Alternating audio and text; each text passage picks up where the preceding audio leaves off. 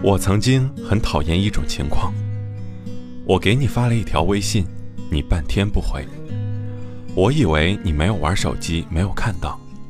可过了一会儿，我刷到你发了一条朋友圈，那时我才明白，其实不是你没看到，只是你不想和我聊天。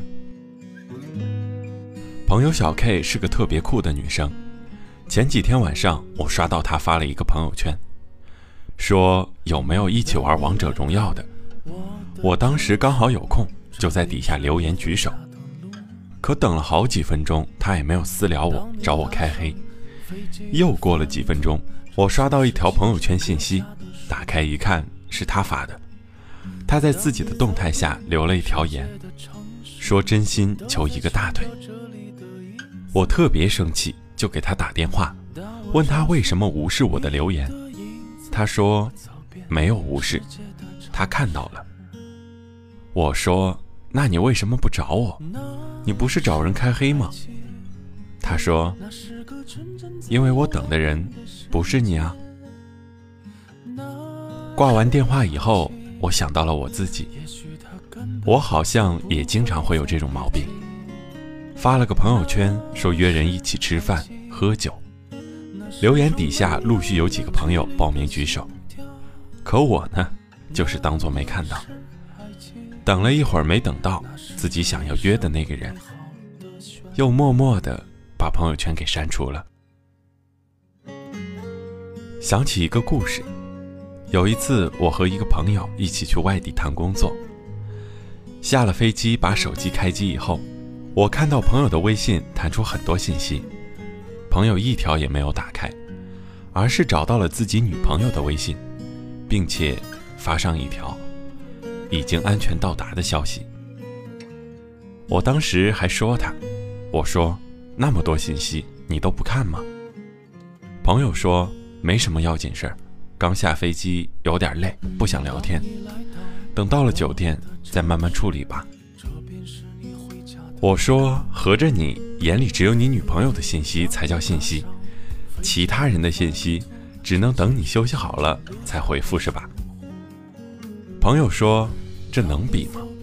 一个是我女朋友，一个只是微信好友，更何况我本身也不爱聊天，当然眼里只看到我女朋友的信息了。其实我们每个人呢，都会有一个择优选择的毛病。这种毛病是怎样的呢？那就是出去和朋友吃饭，一桌子的菜，你第一眼就只能看到自己最喜欢的那道菜。”吃了几口以后，朋友问你怎么不吃别的菜，是不是不爱吃？这时你会说，没有不爱吃，只是想先吃自己喜欢的。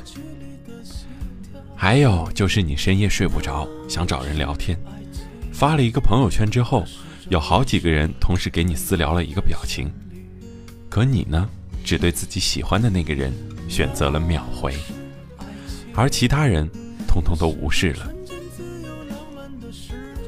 不回你信息的人不一定是不尊重你，但是秒回你信息的人一定很在乎你。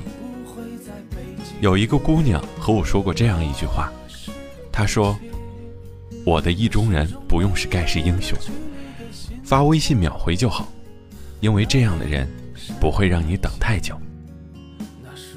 聊天中最好的方式就是你能秒回我的信息，我能和你聊到收场。”有人说秒回是一种尊重，我觉得秒回是一种特别。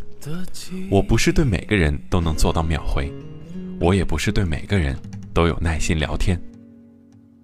因为你是特别的，所以我才在茫茫信息中一眼看到你，并且打开回复你的消息。因为你是特别的，所以我才在忙碌的工作中拿出喝水的时间。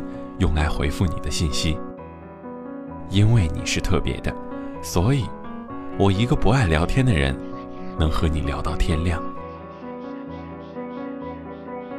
朋友说，之所以一定要找一个微信秒回的人聊天，是因为我们本身会选择和一个人聊天，就代表了某种好感。如果我不喜欢你，我根本不想和你说话。而秒回则证明了对方也同样对自己有某种好感，因为不想让你等太久，所以选择了秒回。好的爱情是怎样的呢？找到一个对的人，他会认真做到秒回你的信息，坚持对你说每一个早安晚安，认真对待和你保证的每一个承诺。这样的人才能给你幸福和安全感。微博上有句话特别火：“秒回的人应该很温柔吧？他不舍得让你等太久。”如果一个女生开始主动找你聊天，对你的信息都能做到秒回，不要怀疑，他一定很在乎你，至少你对他而言是比一般人重要的。因为我们每个人如今都过得很酷。我们没有精力去对每一个人都做到秒回，或者长时间的聊天。信息要发给能秒回你的人，微笑要留给对你好的人。我爱你，要说给珍惜你的人听。晚安，愿你们每一位找到一个秒回你信息的人，对你微笑的人，对你。说我爱你的人，晚安，郑州。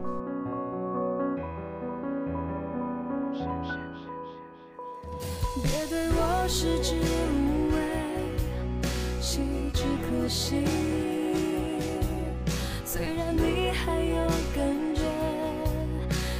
不是爱情。想想你说过的话，其实我们。是家，那就好了吧，这些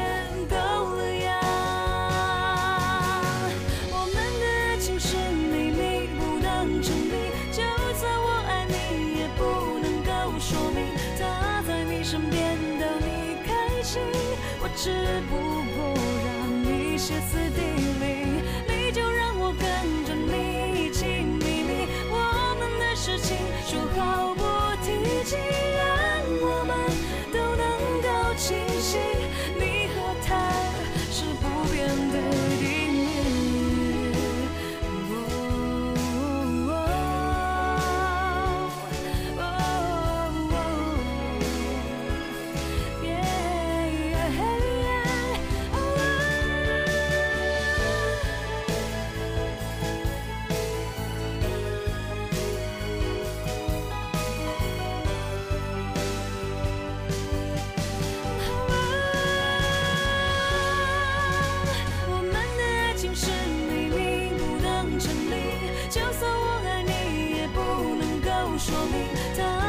身边的你开心，我只不过让你歇斯底里，就让我跟着。